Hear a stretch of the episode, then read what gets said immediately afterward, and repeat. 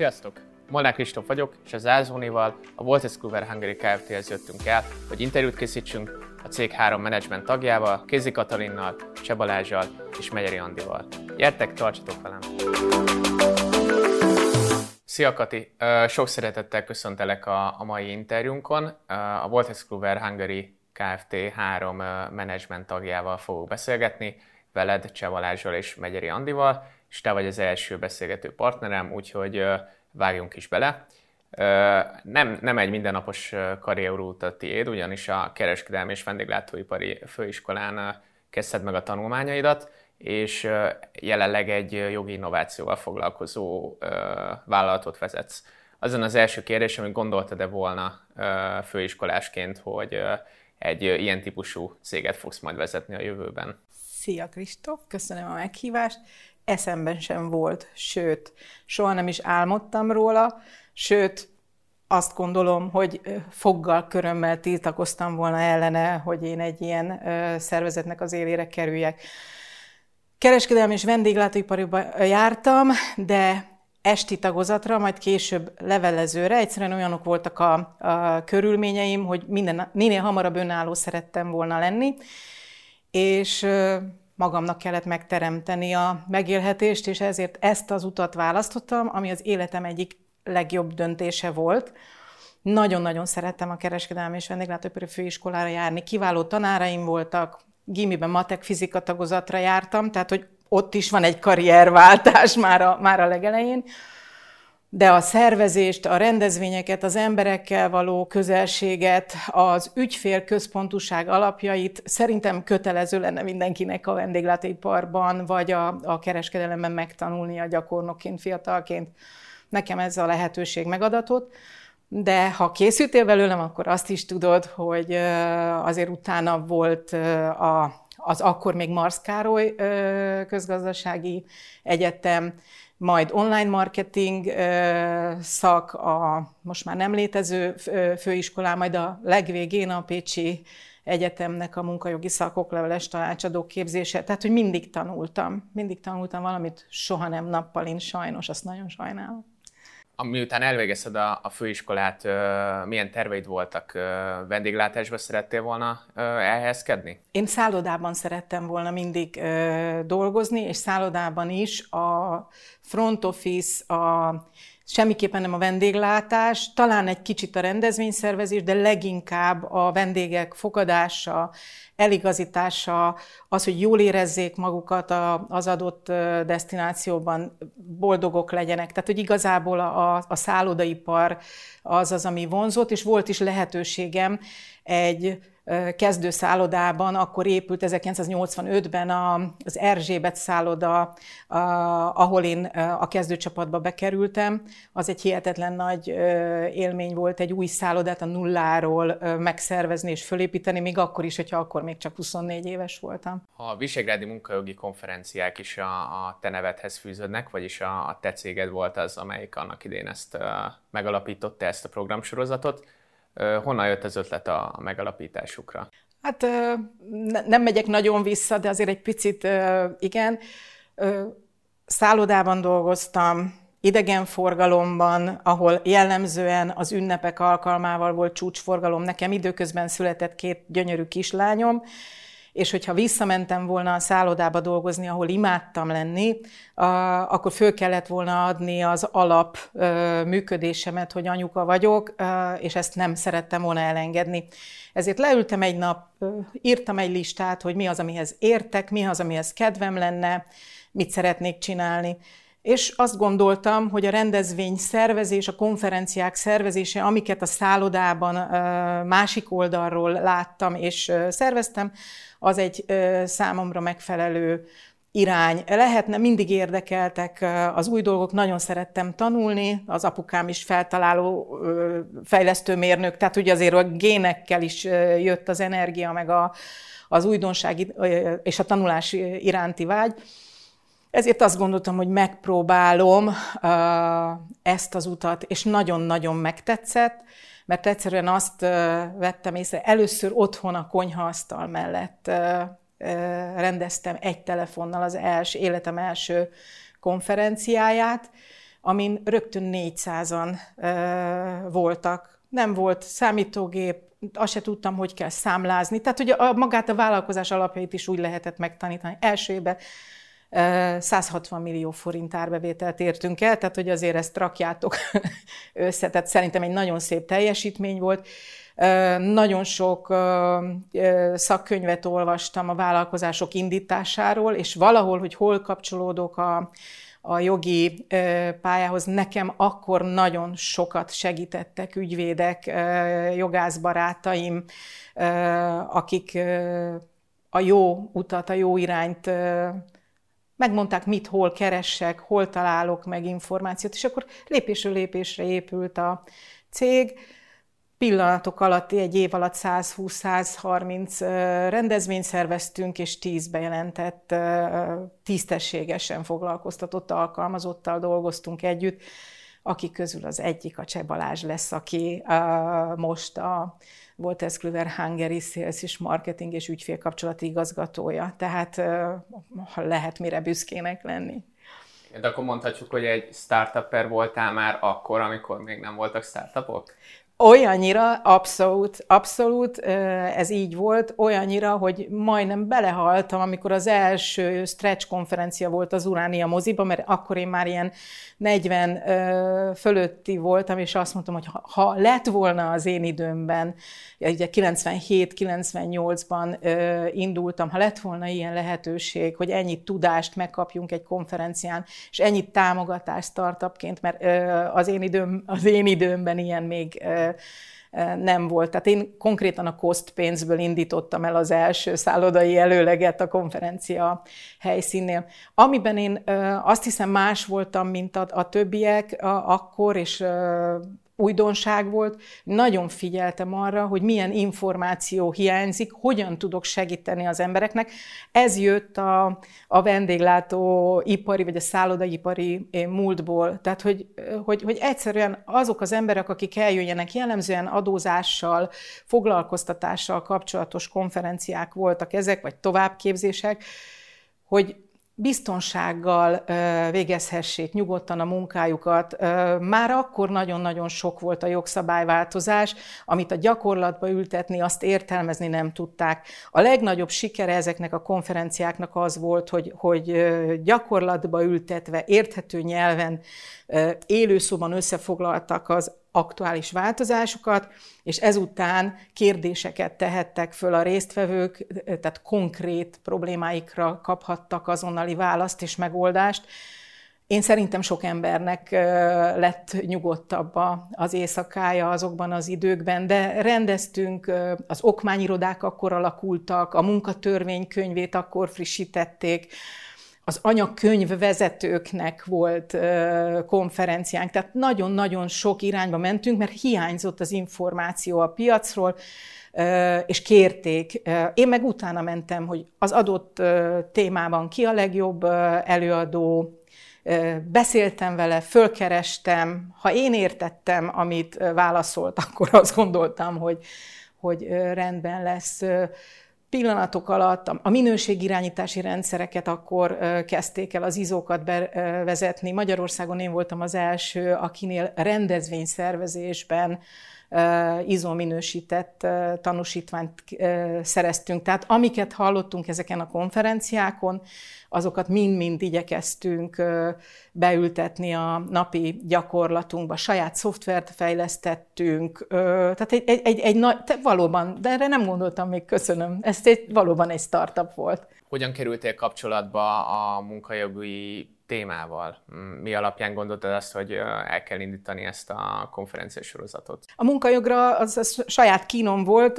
Ahogy mondtam, tíz kollégát fölvettem, azt se tudtam, hogy mi az a munkaszerződés. Jó, ez így nem igaz, de így sokkal jobb a, a optikája. Meg akartam tanulni, hogy hogy lehet szabályosan foglalkoztatni, embereket, és azt vettem észre, hogy nagyon-nagyon sok olyan HRS jön el, aki nem jogi végzettségű egyébként, és nagyon hasonló problémáik, kérdéseik vannak, mint nekem, és nagyjából teljesen mindegy, hogy ez egy nagy vállalat, vagy egy KKV, vagy egy startup, a szabályok ugyanúgy mindenkire vonatkoznak. És akkor elkezdtem kérdőíveket gyártani, személyes interjúkat csinálni. Ennek már van egy, egy nagyon komoly tudománya, akkor is volt, de ezeket nem tudatosan, hanem ösztönből tettem. Majd ezt követően a nagyon-nagyon jó kapcsolat alakult ki a Pécsi Tudományegyetemnek a munkajogi tanszékével, a munka, a Magyar Munkajogi Társasággal, ott is különösen Pálajossal, és úgy keveredett az élet, hogy 92-ben, nem, 2002-ben tíz éves lett a munka törvénykönyve, és Pécset volt egy nagy konferencia, az abszolút a tudományos irányból rengeteg német, lengyel és osztrák előadóval beszélgettek a munkajogról. Nekem az, az azért nagyon tudományos volt, de este egy kötetlen beszélgetés, meg az asztal mellett Kis György professzor mondta, hogy kéne egy ilyen rendszeres konferencia Magyarországon. És aztán egy jót ö, ö, beszélgettünk, és ment tovább az élet. Aztán egy év múlva leültünk Pál Lajossal a Hotel Héliában egy kávéra, sose felejtem el, hogy csináljuk már meg ezt mert hogy kellene egy közösség. Nagyon sok munkajogi kérdés vetődik fel, szükség van arra, hogy az ügyvédek, a munkajogászok és a, a gyakorló HR-esek, személyzetisek találkozzanak egymással, legyen egy ilyen hely. Akkor nyírt a Visegrádi Termál Hotel, még, még a beton volt csak meg, amikor kimentünk megnézni a helyszínt, megnéztük, hogy hogyan lehetne közösséget építeni, amikor még Facebook se volt, meg, meg tehát semmi ilyen, tehát gyakorlatilag, ha startup, akkor itt meg egy ö, közösséget kezdtünk el ö, építeni. És ö, akkor egy ahogy az ötletet ö, ö, megbeszéltük sok, vagy átbeszéltük sok emberrel, a, mindenki azt mondta, hogy hú, de jó, ennek, ennek lehet, hogy lenne értelme. És akkor mi Pálajossal elhatároztuk, hogy ingünk gatyánk rámegy, de akkor is ö, elindítjuk ezt a, a rendezvényt, és hogyha első két-három évben még veszteséges, azt se bánjuk, az a lényeg, hogy induljon el egy közös ö, gondolkodás. Az első év az, az úgy körülbelül nullszaldós lett, és körülbelül a harmadik év volt az, amik, a, amikortól folyamatosan teltház volt.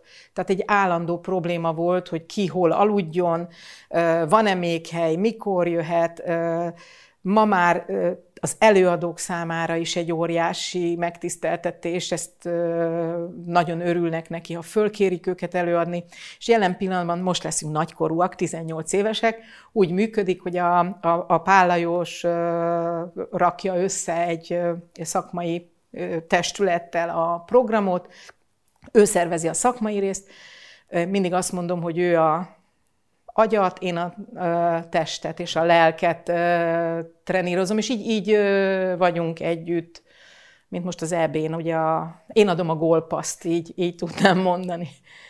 Több mint egy, egy évtizedig vezetted a, a saját vállalkozásodat, uh, mielőtt a, a Volt Escluverhez uh, érkeztél volna. Uh, miért, uh, miért váltottál a, a vállalkozói létből a, a, az alkalmazottiba egy multihoz? Az évszám fontos. Először 2010-ben keresett meg engem az akkori még komplex kiadó pénzügyi és jogi igazgatója azzal, hogy egy konferencia üzletágat is szeretnének kiépíteni, és vagy kép, fölépítenek egy sajátot, vagy felvásárolnak egy e, ilyen tevékenységet folytató céget. Én akkor azt mondtam, hogy nem eladó a, a cég, akkor volt, tehát a, világ, a, a gazdasági válság már azért éreztette a, a hatását. Nálunk nem, mert uh, addigra már ilyen 270 millió forint közül volt a, az árbevételünk, tehát minden évben egy ilyen 5-10 százalékot tudtunk növekedni, és az, az úgy, úgy, úgy stabilizálódott, de hát pontosan látni lehetett, hogy a, azok a cégek, akik itt megengedhették magukat, hogy ilyen, maguknak, hogy ilyen konferenciákra delegáljanak dolgozókat, azoknak az első, a, amit levágnak a büdzséből, az a, a konferenciák, a marketing és ez a terület, és én akkor már nagyon-nagyon kötöttem a kis csapathoz, nagyon együtt voltunk, voltak álmatlan éjszakáim, hogy hogy fogunk túlélni. Mi itt azért az a felelősség, hogy ennyi embernek folyamatosan munkát adjál. Ugye mindenki pályakezdőként került hozzám, már kezdtek férhez menni, megnősülni, gyerekük volt. Tehát ott volt egy, a döntésnek az egyik része az kifejezetten az volt, hogy ezt a csapatot valahogy egybe tartva mentsük át magunkat, és afelől meg nem volt kétségem, hogy ha akarnak, tudnak szervezni konferenciákat úgy, hogy mi abba belerokkanhatunk. Tehát, hogy, hogy azt gondolom, hogy, hogy, hogy a, ez egy jó döntés volt. Arra nem gondoltam, hogy itt maradok. Én azt hittem, ez 2011. március 19-én, egy szombat reggel 10 óra, akkor egy Brightoni kocsmában, egy Guinness sör mellett, hogy itt van vége, abba hagyom a, ezt a tevékenységet, és majd valami mást csinálok. A Pet Král volt a Walters Kluwernek a, a, az akkori igazgatója, azt mondta, két hónapot adok neked, menje, pihenjé, nem fogod kibírni, vissza fogsz jönni. És adott egy olyan ajánlatot, meg egy olyan munkakörnyezetet, amiben úgy gondoltam, hogy, hogy érdemes maradni, és ezek szerint nem bántam meg. Innovatív megoldások és ügyfélcentrikus munkakultúra. A LinkedIn profilodon is szerepelnek ezek a célok, mint amiket el szeretnél érni a, a csapatoddal itt a, a Walters Kluwernél. Ugye az a kérdésem, hogy hogyan tudod motiválni a, a csapattagokat arra, hogy minden nap a, a szemük elé tudják, a szemük elé tartsák ezeket a, a kihívásokat és célokat? Hát nagyon sok játékkal egyébként, de hogyha a motivációról beszélünk, nem tudok egy ilyen általános definíciót adni. Most jelen pillanatban 88-ra nőtt azoknak az embereknek a száma, akikért nap mint nap felelősséggel tartozom, én most nem tudok egyetlen egy olyat megnevezni, akire ne lennék valamiért nagyon büszke. Közvetlenül nem mindenkivel vagyok kapcsolatban, van egy nagyon erős tím, aki irányítja őket, a munkát megszerveztük, Mindenkinek ismerem a gyengéit, az erősségeit, tudom, hogy egymást hogy egészítik ki, ki az, akit dicsérni kell, ki az, akit egy kicsit challenge kell, ki, ki az, aki nem igényel, vagy csak kevesebb visszajelzést igényel. De alapvetően azt látom, hogy motiválni dicsérettel lehet, pozitív visszajelzéssel, de meg kell nekik tudni mondani, hogy mit szeretnél, miért szeretnéd őket megdicsélni. Most van egy kedvenc képem, nem tudom, hogy láttátok-e a, a Rossi, amikor a Müncheni stadionban vigasztalja a Scheffer e, focistát. Tehát, hogy, hogy valahogy ezt érzem, hogy ez a, ez a motiváció ott van, hogy van, aki ezt kudarcnak éli meg, ami ott történt, de azt a, azt a képet nézzétek meg, azokban a mozdulatokban, azokban a tekintetekben minden benne van. Nekem most az a, hogy bár csak én is tudnék így motiválni, vagy segíteni másoknak. Innováció, digitális megoldások, fiatalod csapat. A Walters Kluwernél ugyanúgy dolgoznak jogászok, mint egy ügyvédirodánál, vagy, vagy egy nagyvállalat jogi osztályán, ugyanakkor mégis annyival másabb a, másabbnak tűnik egy külső szemlélő számára az itteni munkakultúra, mint egy ilyen hagyományos jogi vállalkozásnál, hogy, hogy nem, nem is teljesen értjük, hogy hogy lehetséges ez. Úgyhogy azon a kérdésem, hogy hogyan tudhatok létrehozni jogászok számára egy ennyire nem jogászos munkahelyet? Hát egy viszonylag masszív jogi csapatunk van, ugye 88-an vagyunk, az átlag életkorunk az ilyen 34-35 között van, ebből én vagyok az egyik, aki nagyon lerontja a statisztikát, hiszen jövőre már 60 éves leszek. Tehát, hogy, hogy a, a, a kor az teljesen ideális, tehát mindenki a, a, az életének a, a termékeny, kreatív szakaszában van. Tehát e, ez egy, egy nagyon friss, nagyon lendületes, nagyon erőteljes csapat. A, egy pályázathoz most kellett összegyűjtenünk több mint a 40 a, a csapatnak jogi, vagy valamilyen közgazdasági, vagy informatikai területen szerzett diplomával rendelkezik. Pontosan 100%-uk diplomás, de, de 40% az, akik jogászok. Vannak a jogi szerkesztők akik imádom őket. Tehát ők azok, akik a jogtárat, magát karban tartják, a hatály, hatályosítanak, a minőségre figyelnek, hihetetlen munkát végeznek, metaadatolnak.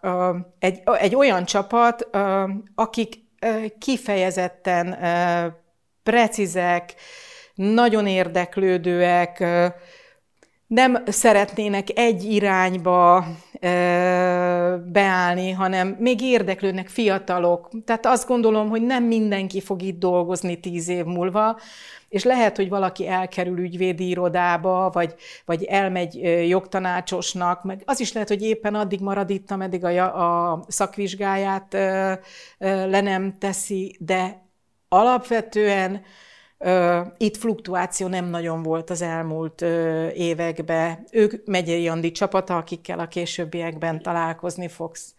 A másik csapat a jogi szerkesztők, a szerzői tartalmakért felelősek. Na hát az még érdekesebb munka, szinte, bocs, Megyeri Andi, mert ugye ott Kb. 3000 szerzőnk van, akik kommentárokat írnak, szakkönyveket, tankönyveket írnak. Velük kell tartaniuk felelős szerkesztőként a napi kapcsolatot. Szerintem ez, ez néha sokkal, sokkal összetettebb és sokkal kihívásokkal telibb, mint maga a klasszikus jogi munka.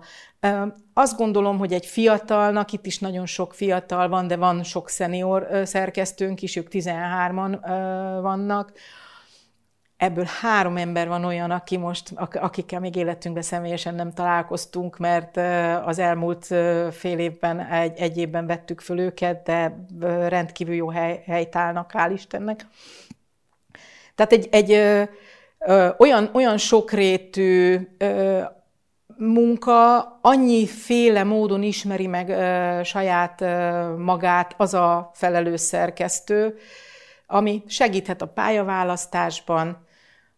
Én gyakornoknak a jogi egyetem után, vagy akár az utolsó években biztos, hogy ehhez a céghez eljönnék dolgozni. Egyszerűen azért, mert jogterületeket megismerhetek, megismerhetem az ott dolgozó ügyvédeket, megismerhetem Magyarország legjobb szerzőit, kapcsolatot építhetek, tehát hogy rengeteg lehetőség van. Én nem hiszek abban, hogy ma már az érték lenne, hogy egy fiatal elmegy egy munkahelyre dolgozni, és onnan megy nyugdíjba. Én mindenkit arra bíztatok, hogy, hogy ameddig itt van az ideje, addig, addig hozza ki magából a maximumot, tanuljon meg mindent, amit uh, lehet. Kiket vesztek fel kollégaként? Mi nálatok a kiválasztás fő kritériuma? Milyen előrelépési lehetőségek vannak nálatok a fiatalok számára? Az örömöt, az, hogy, hogy, hogy elszánt legyen a tekintetben, hogy tanulni akarjon, nyitott legyen az újra, ugyanakkor legyen ö, fókuszált, legyen, ö, nem tudom, azt úgy, úgy, úgy szagról érezni lehet, hogy, hogy, hogy valaki közénk tartozik, vagy nem, hogy, hogy illeszkedik-e a ö, csapatba, ö, vagy nem. A szakmai részt, öt, mi, tehát hogy mindig többen és több körben felvételiztettünk, hál' Istennek nagyon ritkán kell, mert ö, Mm, nem is tudom mennyire kicsi, de nagyon kicsi. Tehát 0,1%-ban lehet a fluktuációt mérni nálunk, hál' Istennek tényleg, tényleg nagyon klassz, de az újaknál mindig azt nézzük, hogy hogyan tud illeszkedni, mennyire akar tanulni, mennyire akar fejlődni, és ugye munka öröme számára. Ez a legfontosabb szerintem. Egy korábbi interjúban olvastam, egy viszonylag régi interjúban, hogy az egyik egyik szabadidős tevékenységed a, a lovas tréningek szervezése, úgyhogy azon a kérdésem, hogy még mindig szervezel-e lovas tréningeket? Mag, magát a tréningeket nem, mert ott csúfos kudarcot vallottunk, tehát az nagyon sok pénzünkbe került, hogy ilyen tréningeket csináltunk, mert a, a, azt, azt gondolom, hogy az annyira eszközigényes volt, hogy ezt nem lehetett gazdaságosan megszervezni, és azért a józanész az fölülkerekedik a szenvedélyen, de semmi közöm a lovakhoz, én félek a a, lovaktól. Egyetlen egy, nem tudom, hogy sikerült, de van egy 30 éves kislányom most már, aki diugrató volt, és az életemet a lovardákban töltöttem ezáltal kényszeredetten a hétvégeken, de egy percét nem bánom. E, ez a kislány azóta már e, most éppen kutyákkal és lovakkal tart tréningeket embereknek, és engem is most egy kutyás tréningre iratott be, ezt kaptam karácsonyra. El nem tudjátok képzelni, hogy mennyit lehet tanulni az állatoktól. Én minden vezetőnek ajánlanám. Sajnálom, hogy a lovas tréningnek nem volt piaca Magyarországon, de érdemes az állatokkal egy szakértő trénerrel együtt foglalkozni, mert magadról tudsz meg nagyon sok mindent. És van esetleg még olyan hobbid, ami, amit szívesen csinálsz szabadidődben? Táplálom a családomat. nagyon szeretek főzni. Ott két egyforma ételt nem tudok soha, de nagyon-nagyon szeretek különböző, különleges ételeket készíteni. Köszi szépen, Kati, a, a beszélgetést, és akkor lépnénk is tovább, és következik a következő beszélgető partnerem, Cseh Balázs.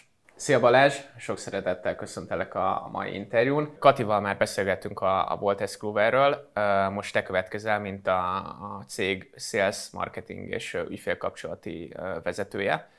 Közgázt végeztél, és már egyetemi alatt is foglalkoztam marketinggel, és Kati korábbi cégénél helyezkedtél el annak idén? Azon az első kérdésem, hogy miért őt választottad, miért az ő cégét?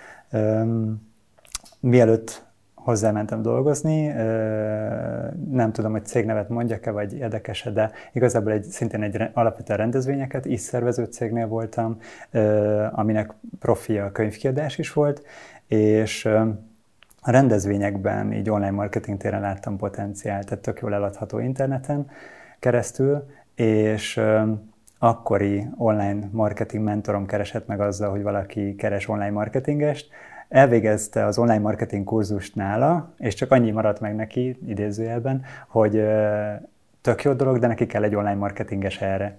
És akkor így talált meg, igazából ezen a, ezen a tanácsadón keresztül, és hát nagyon szimpatikus volt a csapat, nagyon szimpatikus volt kis cég, négy-öt fős cég volt akkor, és ez a válvetve dolgozni, hajtani ügyfelek érdekében ugye abszolút kontakt az ügyfelekkel, illetve mondom, láttam azt, hogy eladható, tehát hogy valószínűleg fogok tudni hozzájárulni a, a dolgokhoz, és hát ez pont abban az időszakban volt ez a 2008-2009, amikor azért volt rendesen visszaesés, úgyhogy Kati azt is mondta, vagy azt is tűzte ki célul, hogy nem akar semmilyen marketing büdzsét meg egyebet megvágni, hanem költsük el online, és éljünk túl, és működjünk, és fejlődjünk belőle.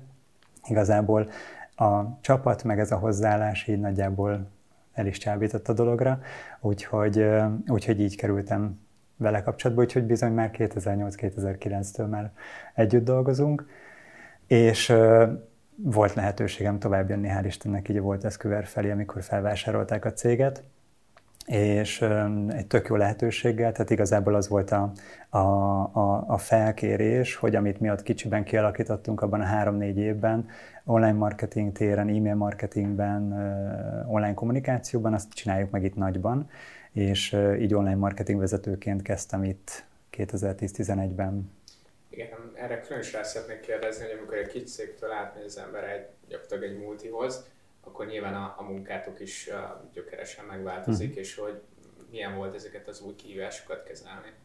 Én azt megelőzően szintén kiadónál voltam, vagy kiadóknál voltam, de mind a kettő nagyobb cég volt, mint, mint a Roden ö, volt. Tehát igazából ott már azt mondanám, hogy ez a multiba hajló szemlélet már így ismerős volt, illetve mind a két esetben vezető voltam, egyiknél marketing vezető, utána online marketing vezető, tehát megvolt az a valamilyen szinten már vezetői tapasztalat is, illetve így a nagyobb cégben is a, a, a, az ottani működésben, együttműködésben, csapatmunkában, egyebekben a, a tapasztalat. Ö, igazából nekem pont a kis céges nem volt meg, és én azt mondanám, hogy az abszolút erre a együttműködés, számíthatunk egymásra, tényleg, ha kell, akkor mindenki mindenben segít a másiknak. Ez, ez a szemlélet az, ami, ami, ami úgy nagyon beépült, meg hát a abszolút közeli kapcsolat az ügyfelekkel, tehát igazából egy rendezvényen annyira együtt rezgünk a, a, a, a résztvevőkkel, hogy az ő elégedettségükön dolgozunk mindannyian, hogy ezt a szemléletet segített inkább formálni. Úgyhogy utána itt a Volt Eszküverben azt mondanám, hogy nem, nem kellett megint ehhez vagy nem kellett szocializálódni erre, mert hogy, mert hogy megvolt az jellegű tapasztalat.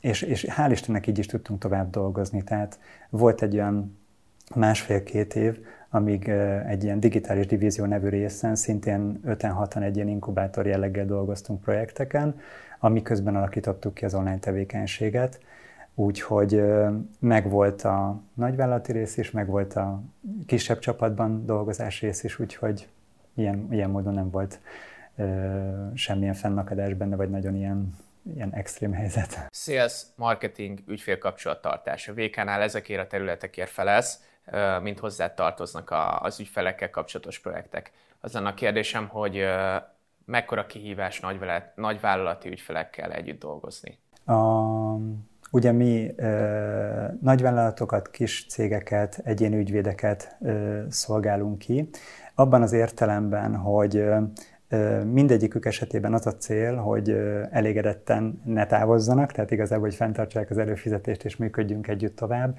Ebben az értelemben azt mondanám, hogy, hogy, hogy nagyon hasonló a, a, a minden ügyfél. A döntéshozásban, döntés előkészítésben, egyáltalán a beszerzési folyamatokban mások nyilván a nagy ügyfelek, más szereplők vesznek részt, tehát beszerzők, felhasználók, pénzügyesek, bármilyen egyéb technikai kapcsolattartók, ugye informatikusok, sokkal több emberrel vagyunk kapcsolatban a cégen belül, és minden ponton igazából arra kell figyelnünk, hogy, hogy mindenkit a megfelelő módon ö, szolgáljunk ki, ö, hogy neki minél kézreállóbb legyen ez a folyamat. Tényleg akár legyen az informatika, felhasználó kiosztásoktól kezdve pénzügy, számlázás, beszerzés, minden ilyesmi.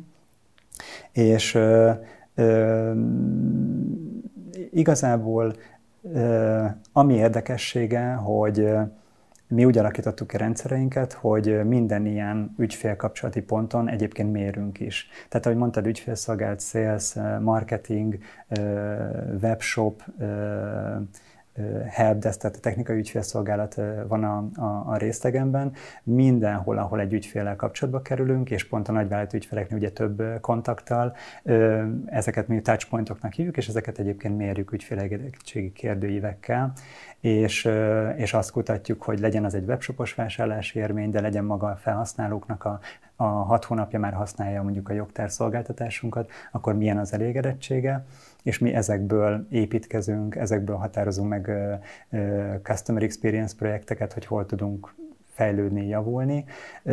Én azt gondolnám, hogy pont ezek az összetett nagyvállalati beszerzések talán pont egy csomó ebben is segítenek, hogy, hogy komplex a működés, többet tudunk akár belőle tanulni, meg hogy az egyes szereplőkre hogyan figyeljünk, meg, meg ténylegesen, hogy tudjuk jól kiszolgálni.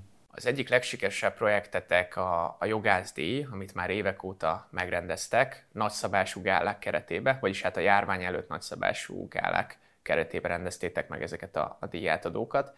Azon a kérdésem, hogy honnan jött annó ez az ötlet, hogy ezt az eseménysorozatot létre szeretnétek hozni, illetve mik a céljaitok vele a jövőre nézve? Hát most már idén, idén az ötödik alkalommal kerül majd megrendezésre, és pont ez is volt a cél, hogy egy kicsit így hagyományteremtőek legyünk ezzel a rendezvényel.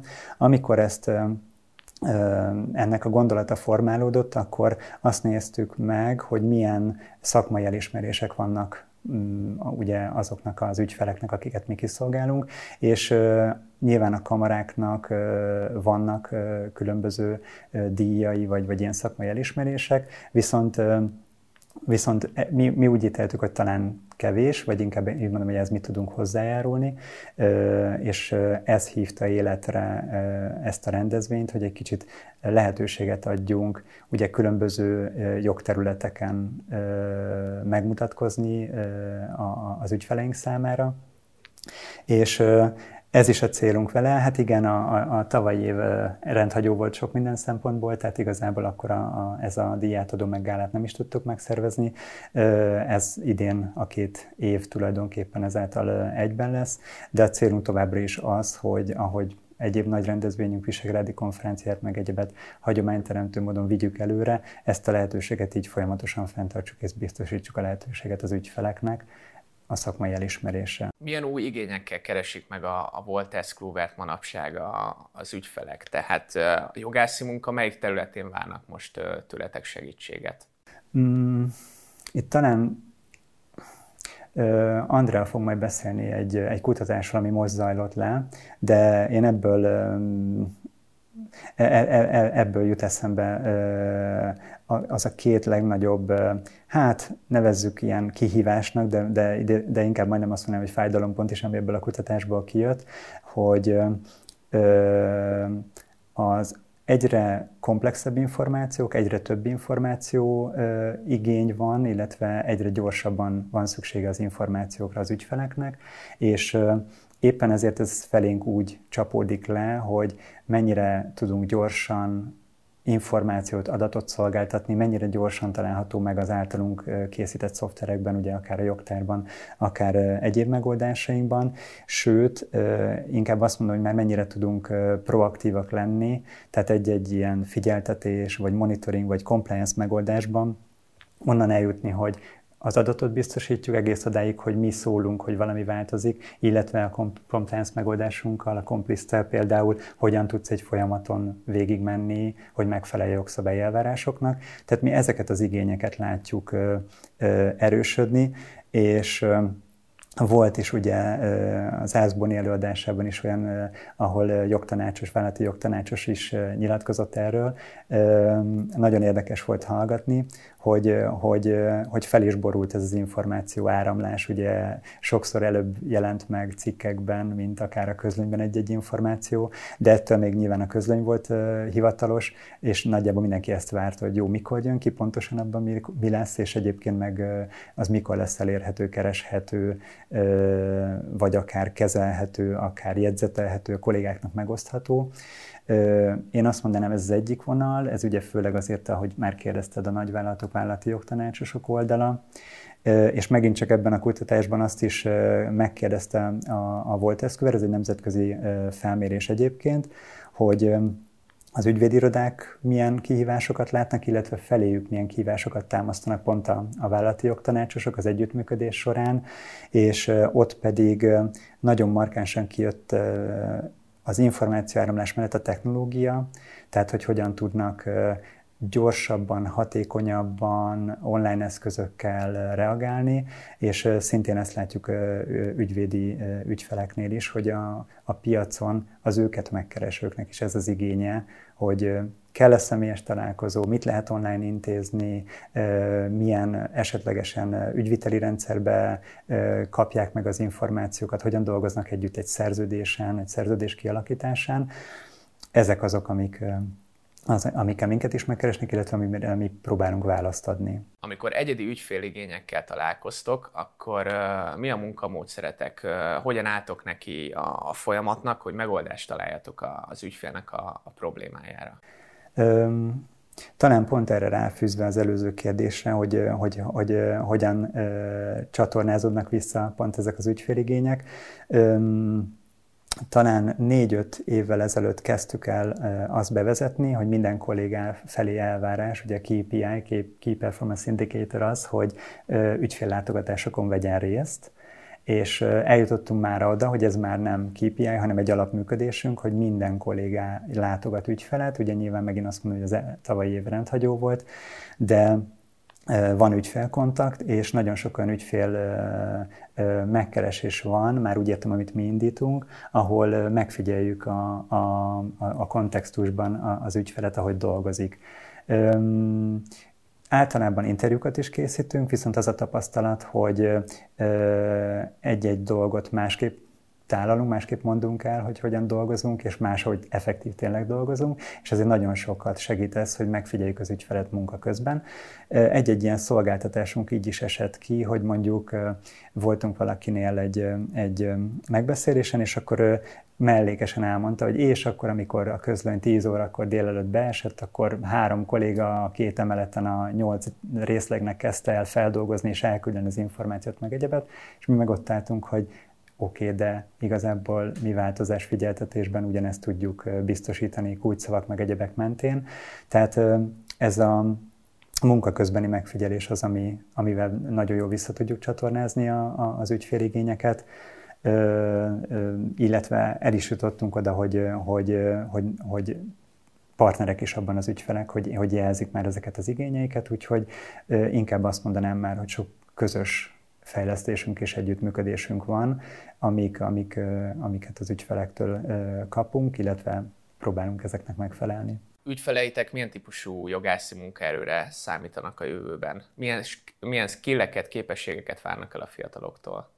Bár a kutatás elsősorban, amit már említettem, a, a, inkább a technológia használat meg egyéb oldalról közelítette meg, de ennek ellenére ugyanez kijött, hogy ez az elvárás is a, a saját kollégák felé. Azt gondolom, hogy mindannyiunk felé jött egy ilyen hirtelen elvárás, hogy a technológiát készségszinten használjuk egyik napról a másikra, Teams, meg egyéb megoldások mentén, de azt gondolom, hogy ez már alap elvárás lett, hogy ezek a fajta skillek meglegyenek, keresőhasználatok, kutatások, online kutatások, illetve online eszközök használata, illetve ementén a soft, skill, soft skillekben pedig nyelvismeret erősen, illetve együttműködés, csapatmunka, ezek, ezek abszolút, én azt mondanám, hogy erősödtek.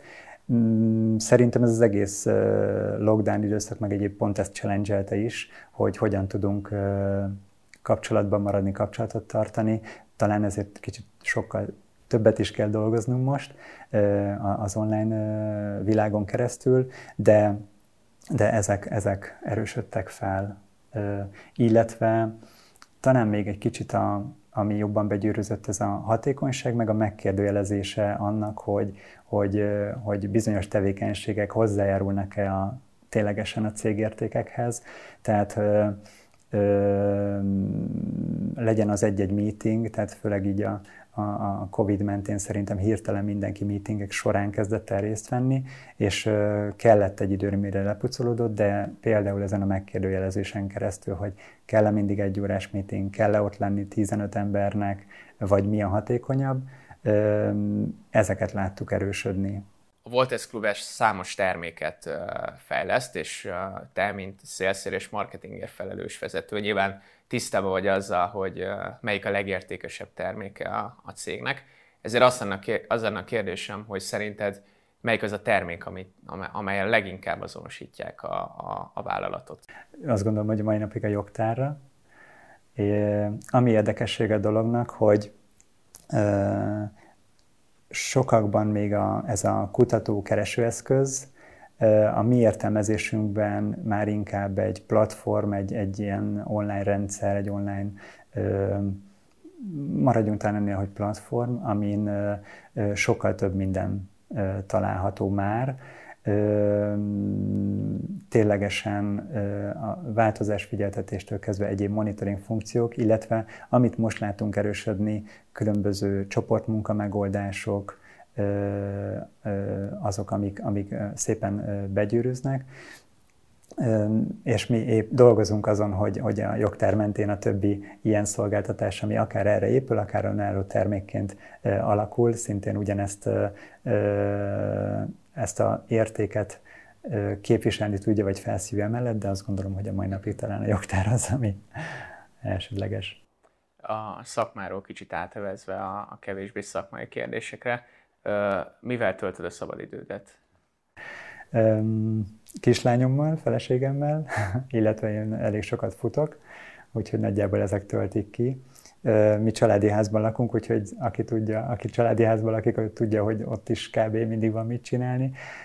Úgyhogy, úgyhogy nagyjából ezek, amik, amik így kitöltik.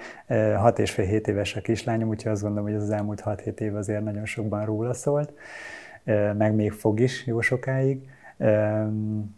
Úgyhogy és a futással kapcsolatban van valami konkrét cél, amit el szeretnél érni? Nincs, és van. Annyiban az értelemben nincs, hogy igazából nincs úgy különösebb, hogy, hogy mit tudom én, maraton vagy bármi. Volt is már. Inkább eseti jelleggel szoktam kitalálni olyanokat, hogy adott hónapban mennyit futok, vagy adott évben mennyit futok, úgyhogy ez inkább ettől, fog, ettől szokott függni.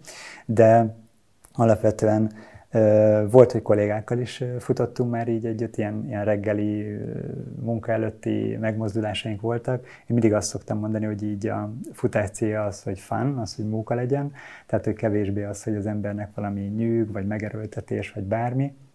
Úgyhogy, úgyhogy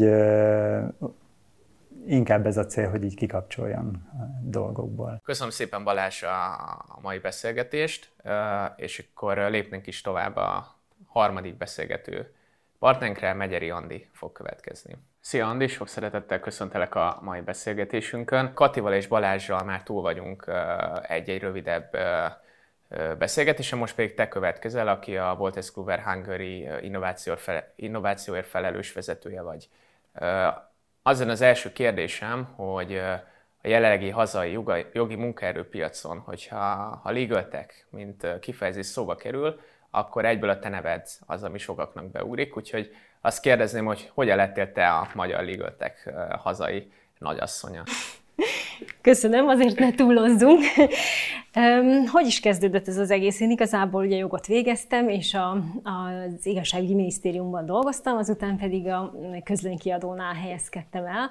Olyan részterületeken tulajdonképpen, amelyek így visszatekintve most már látom, hogy, hogy a jogi dokumentumokhoz kapcsolódtak, jogi szövegekhez kapcsolódtak. Nagyon szeretem a nyelveket és a szövegeket, nagyon szeretem az irodalmat, egy ilyen, ilyen könyvkukac vagyok, és, és valahogy így, így, így alakult fokozatosan, hogy ezzel kezdtem el foglalkozni. Egyébként Európai Uniós adatbázisok építésével is már a közlönykiadóban is foglalkoztam ezzel, és aztán egyszer csak jött a lehetőség, hogy a Volt Eszkülvernél kerestek jogi szerkesztőt, és nagy szerencsémre ide kerültem. Azért mondom, hogy szerencsém, mert tíz éve vagyok itt, és még mindig szeretek itt dolgozni, és még mindig egy nagyon jó döntésnek tartom azt, hogy akkor ugye elhagytam az úgymond közszférát, és, és kiléptem, és egy piaci szereplőnél kezdtem el dolgozni.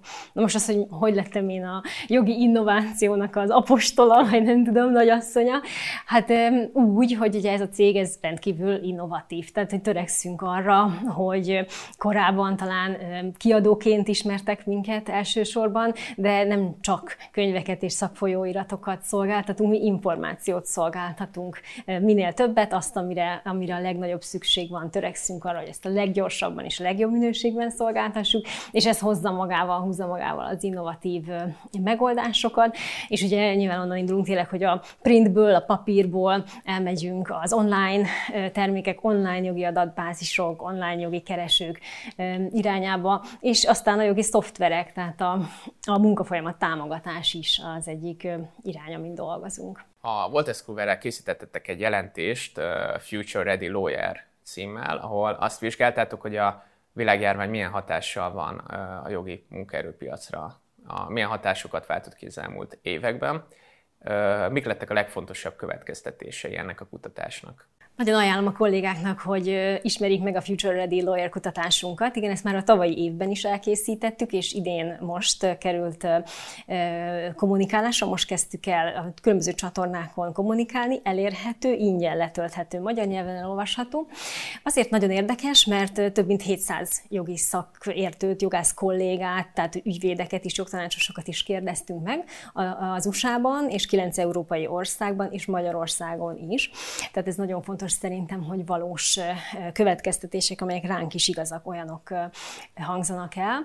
És, és amit kiemelnék belőle, az az, hogy ráerősít a tavaira a tekintetben, hogy a mi szakmánkban, a, a tényleg a jogi ágazatban is a, a digitalizáció felgyorsult, megerősödött, és azok a cégek tudnak egyáltalán fennmaradni, de természetesen nem csak ez a cél, hanem versenyelőnyt elérni, amelyek alkalmaznak technológiai megoldásokat, amelyek erre nyitottak. Tudom, hogy ez nagyon nehéz egyébként, tehát ahogy beszélgetünk az ügyfelekkel, nagyon nehéz eleve kiválasztani azt a technológiát, amit alkalmazni szeretnének, amit aztán bevezetni ugyancsak nem könnyű, tehát ez egyáltalán nem egy könnyű feladat, de, de az kiviláglik ebből a kutatásból, hogy érdemes a technológiába fektetni. És még egy dolog, anélkül, hogy számokat mondanék, mert nagyon-nagyon sok szám van benne, de nagyon jó infografikák vannak, tehát így le is van egyszerűsítve, hogy, hogy igazából ilyen nagyságrendileg mondjuk 70%-a a kollégáknak, a megkérdezetteknek azt gondolja, hogy hatással lesz a következő három évvel, az egyik legerősebb trend lesz a technológiának a térnyerése tényleg a jogi szakmában, viszont felkészültnek magát 30% érzi. Ha a jogi innovációról beszélünk, akkor mennyire vagyunk elmaradva az amerikai, illetve a nyugat-európai országokhoz képest? Milyen gyorsan követjük az ottani trendeket? Szűk réteg az, aki nyitott, tehát nehéz megtalálni a fórumot, ahol erről beszéljünk, és ezzel én is küzdök, hogy nagyon-nagyon szeretném megtalálni azokat, akik erre tényleg nyitottak és érdeklődőek. Maga az egész jogi ágazat egy kicsit konzervatív, tehát nem csak Magyarországon nem mondhatom azt, hogy mi gullognánk, egyáltalán nem erről van szó.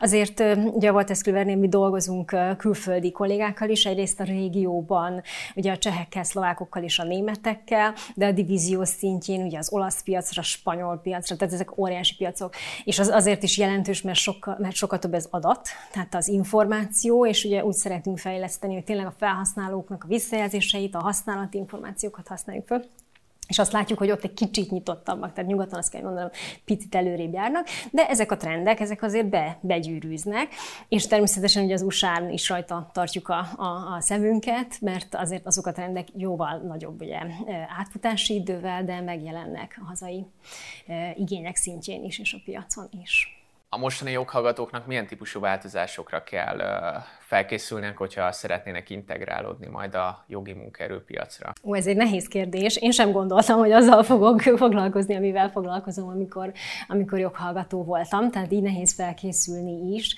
vagy, vagy tanácsot adni.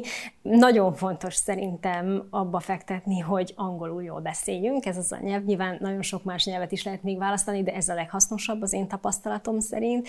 Nagyon kinyitja a világot tényleg, ha, ha tudunk külföldi kollégákkal együtt dolgozni, és ez, ez az a kapu, amin át kell menni, tehát az angol.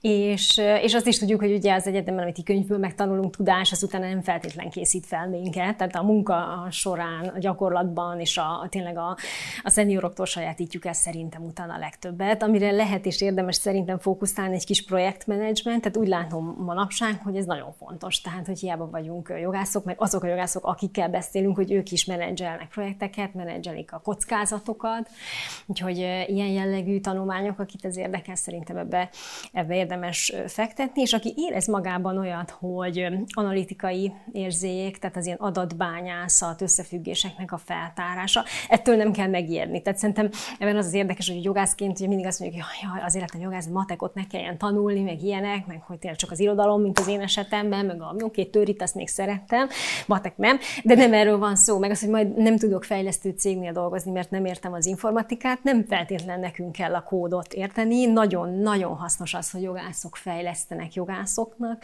részt vesznek benne, és tényleg az a szaktudás, ami nekünk van, az irányítja a fejlesztőket. És aki, aki kedvet érez, például a Voltes Kluwernél, erre van lehetősége a munkába bekapcsolódni. És hogyan tudnak ezekre a, a megváltozott elvárásokra felkészülni? Mi az, amire akár már az egyetemi évek alatt is tudnak készülni? Úgy tudom, hogy oktatják ugye a jogi informatikát azért az egyetemeken is most már, tehát ott, ott kinyitják a szemünket, hogy milyen adatbázisok vannak, meg hogyan kell keresgélni, és szerintem az elvárás lesz előbb-utóbb, amikor elmennek dolgozni, hogy akkor hogy keresed ki a nem tudom vonatkozó bírósági gyakorlatot, ne akkor lássál először mondjuk jogtárat, tehát, tehát így ez egy konkrét tudás szerintem, amit ott felszednek és amit tanítanak is. Egyébként pedig az egyetemi éveket szerintem élvezni kell, tehát hogy azért nem kell túl, túl erőltetni. Én, én, én, nem tudom, az én tapasztalatom az, hogy van egy ilyen, van egy ilyen flow, tehát hogy megtalálja az ember a, a helyét. Amikor utoljára beszélgettünk, akkor említetted, illetve most is már a beszélgetés során szóba került, hogy nagyon szeretsz olvasni. Milyen könyveket olvasol most, és esetleg milyen, milyen könyveket ajánlanál a nézőinknek? Krimiket olvasok megint, tehát, hogy ilyen klasszikusokat is újra olvasok, Agatha Christie-ket, tényleg én szeretem, és szeretem Poirot nagyon, és azt nem tudom, hogy tudjátok-e, hogy, hogy az Agatha Christie a hagyaték tulajdonosának a jóváhagyásával egy Sophie Hanna nevű hölgy újra írt regényeket, és szerintem nagyon, nagyon jó, nekem nagyon tetszik. Um, ugye a Harry Potter írónőjének is vannak krimiei, Cormoran Strike nevezetű uh, nyomozó a főszereplője, ezt is nagyon, nagyon kedvelem velem, úgyhogy ezeket olvasom így nyáron, ilyen kis kellemes nyári olvasmány, semmi Dostoyevsky. Amikor legutoljára beszélgettünk a sorozatokra, és kitértünk, akkor éppen a Crown-nak a legújabb évadát vártad, ami azóta le is ment, úgyhogy most az lenne a kérdésem, hogy hogyan tetszett neked, és van esetleg valami másik sorozat, amit most nagyon vársz? Igen, a Crown-t nagyon vártam, és természetesen azonnal megnéztem egy ültőhelyemben, amikor kijött. Aztán a Kominsky metodot vártam még, ezt lehet akkor nem mondtam, ez Michael Douglas a főszereplője, és, és ugye ő már egészen idős, de eszméletlen jó, nagyon humoros ez a sorozat szerintem. És van egy ilyen sorozat, hogy Dead to Me, ez két csajról szól, és ilyen gyilkolászós háttérszálakkal, annak az első évada elsőre nem tetszett, aztán beleszerettem, úgyhogy most ezt várom.